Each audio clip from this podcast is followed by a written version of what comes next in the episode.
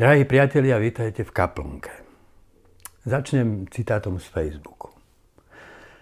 Dnes mne pri rozjímaní napadlo, že ten nápad z Bible, že Búh nechá ukřižovať a dlouho trpieť svého syna, aby ho pak vzkšísil.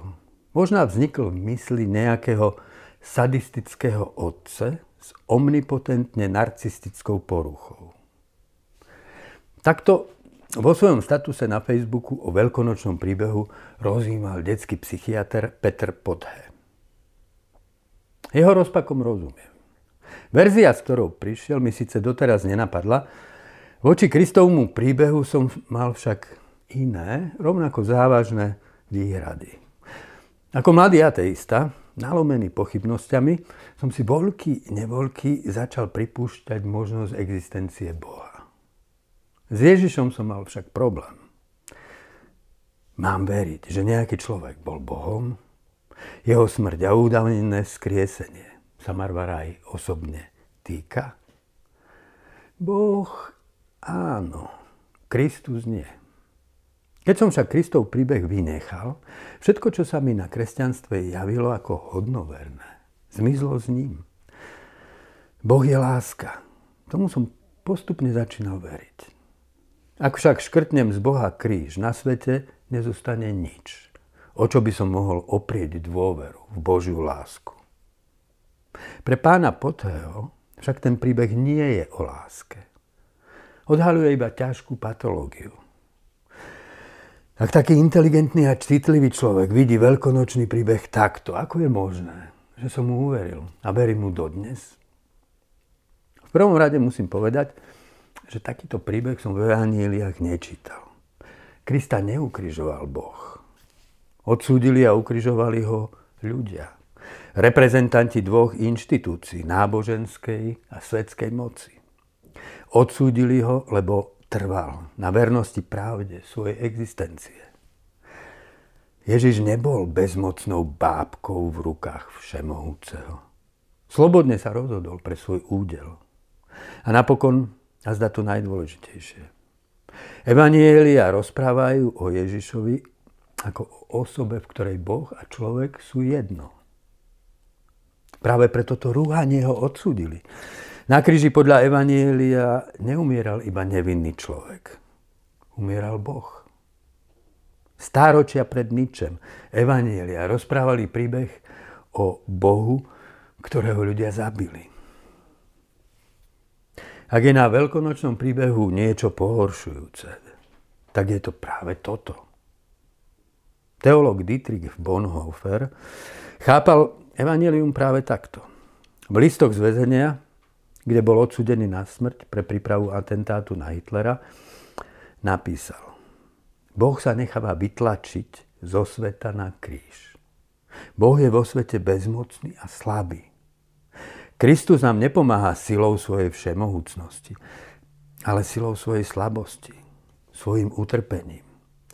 Náboženstva odkazujú človeka v jeho núdzi k božskej moci vo svete. Evanielia ukazujú bezmocnosť a utrpenie Boha. Len trpiaci Boh nám môže naozaj pomáhať. Aké aktuálne sú tieto Bonhoferové slova dnes, tvárou v tvár trpiacej Ukrajine. Prečo teda, napriek všetkým námietkam, verím tomu na pohľad absurdnému príbehu? Skôr než uvediem svoje dôvody, musím povedať toto. Ako človek prežívam v sebe rozpor medzi konečným a nekonečným. Medzi pomínutelným životom a obzorom duchovných ideálov, ktoré zo mňa robia človeka. Chcem milovať, stať sa úplne láskou, no milovanie vo mne vždy znova naráža na obmedzenia píchu, egoizmus. Tento rozpor v jadre našej lásky je jazda najbytostnejším problémom človeka. A práve do toho rozporu vstupuje Ježiš Evanielii. Počuli ste, že bolo povedané, milovať budeš svojho blížneho a nenávidieť svojho nepriateľa. Ale ja vám hovorím, milujte svojich nepriateľov.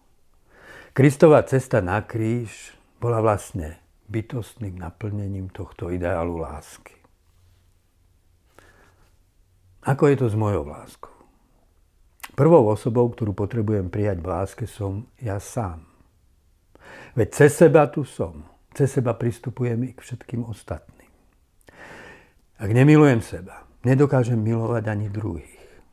Láska teda začína vďačným seba prijatím. Tým prvým nepriateľom, ktorého mi je dané milovať, som ja sám. A milovať znamená vidieť v milovanom nekonečnú hodnotu. Ja v sebe však takú hodnotu nevidím. Nie som, aký by som chcel byť. Môj život je bezvýznamný. Nič by sa nestratilo, keby som tu nebol. Ak sa z toho vedomia bezvýznamnosti pokúsim uniknúť, číha na mňa seba klam nadutosti. Vinu za to, čo je vo mne nehodné milovania, presúvam na iných. Ja som v poriadku, vinní sú oni. Spoločnosť, rodina, škola, církev, Boh. Namiesto lásky tak uviaznem smiešnej sebastrednosti. Kto ma oslobodí z tohto rozporu? My milujeme, lebo Boh nás miloval prvý, napísal Ján. Skôr, než som tu ja, je tu ten, kto mi dáva bytie. Svoju hodnotu neuvidím, kým sa nepríjmem v ňom. Láska k sebe samému začína v láske Boha. Nie som tu náhodou. Vôľa lásky ma obdarila jedinečným individuálnym bytím. Boh ma chce, aj keď sa ja nechcem. Vidí moju hodnotu, aj keď ju ja nevidím. Kde je však Bože tá tvoja láska? Svet mi ju nezjavuje. Temné tajomstvo bytia mi jednou rukou život dáva a druhou mi ju berie. Je ľahostajné k mojej bolesti. Stravuje ma až k poslednej ničote smrti. Možno azda v tomto uvidieť tvár lásky? Nenachádzam inú odpoveď okrem tej, ktorú mi dáva Evangelium. Príbeh Boha, ktorý v Kristovi trpí a umiera. Sám seba dáva za človeka. Potrebujem nájsť odvahu a postaviť sa tvárou v tvár skutočnosti smrti, ktorá lásku spochybňuje v nej samotnom základe. Veriť v zmysel smrti a vzkriesenia Krista pre mňa znamená práve toto. Boh v Kristovi vzal na seba celú ľudskosť, celú ľudskú temnotu, smrť, bolesť i vínu, nahromadenú históriou človeka. Všemocný sa stal bezmocný, aby prijal človeka v jeho bezmocnosti. Nikto nemá väčšej lásky ako ten, kto život kladie za svojich priateľov.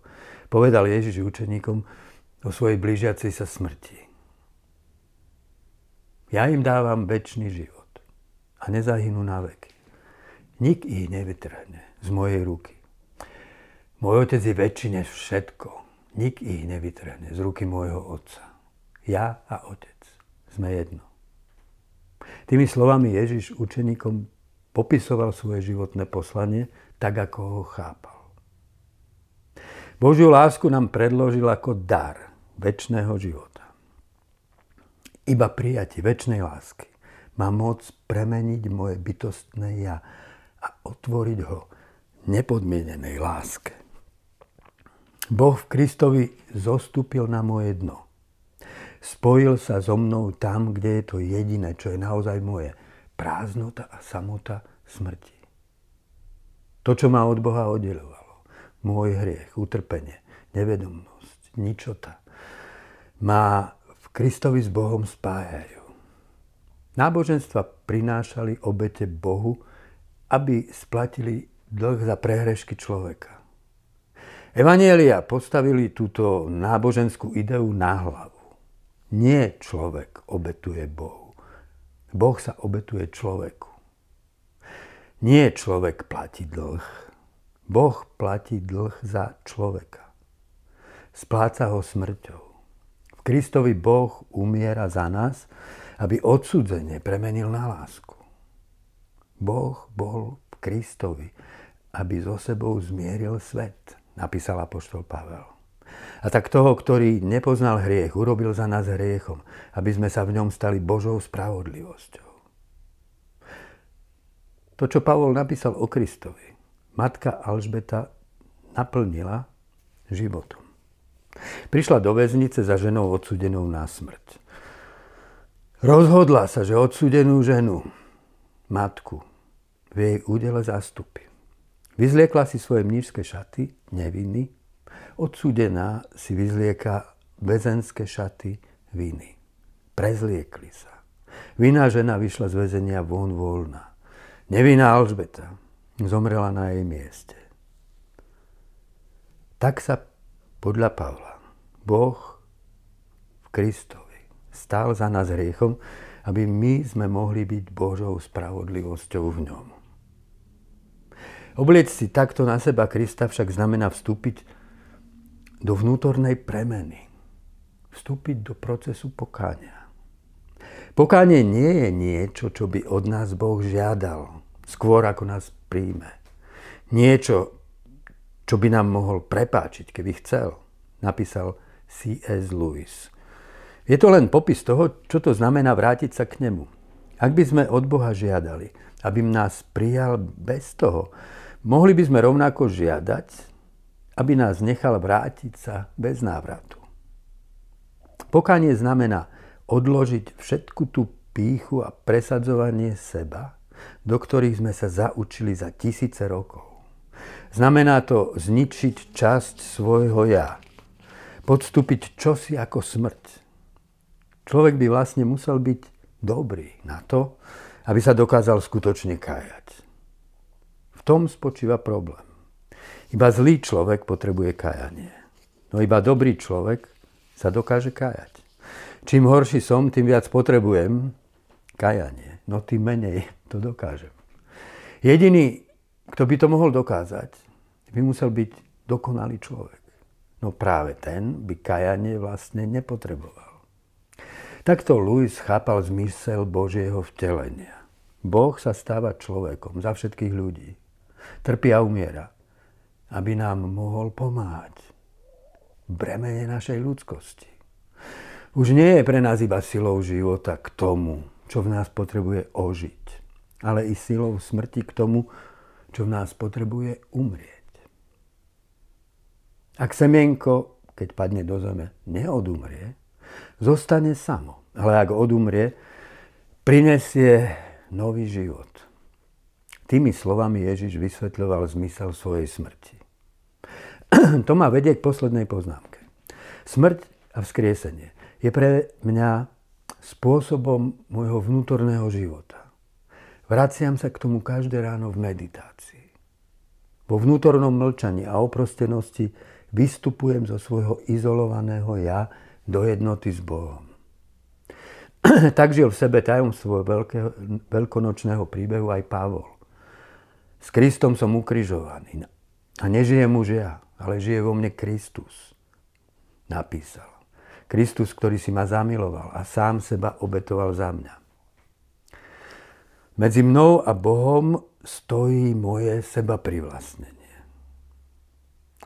Všetko, kto som a čo mám, mám z daru nekonečného bytia. A predsa žijem tak, ako keby to všetko bolo moje vlastné. To je základný klam ľudskej existencie. Modliť sa znamená prekonávať ten klam. Vrácať sa z izolovanosti do jednoty. Umierať klamnému ja. Podstupovať cestu semienka. Odpútať sa od všetkého, k čomu som bol pripútaný. Všetkého, čím disponujem, ako niečím svojim vlastným. Vzdávať sa myšlienok, predstav, žiadosti, odporu i obávu zostupovať do svojho začiatku a konca. Zomierať s Kristom až k prameňu v Bohu, aby som to, čo žijem, žil z Neho a v ňom. Túto cestu dôverne poznal a popísal majster Eckhart. Ak má odlúčené srdce stať na tom najvyššom, musí stať na ničom. Lebo práve v tom spočíva najvyššia schopnosť prijímať. Keď chcem písať, musím zmazať všetko, čo je na tabuli napísané. A nikdy sa mi tabula nebude hodiť tak dobre k písaniu, ako v prípade, keď na nej nebude napísané vôbec nič. Podobne, ak má človek do môjho srdca písať na to najvyššie, ak má Boh do môjho srdca písať na to najvyššie, musí všetko, nech je to čokoľvek, zo srdca odísť. Keď odlúčenosť dospeje k tomu najvyššiemu, duša v poznaní stráca svoje poznanie. V láske stráca svoju lásku. Vo svetle stráca svoje svetlo. Chudobní duchom sú tí, ktorí Bohu ponechali všetky veci tak, ako ich mal, keď sme ešte neboli.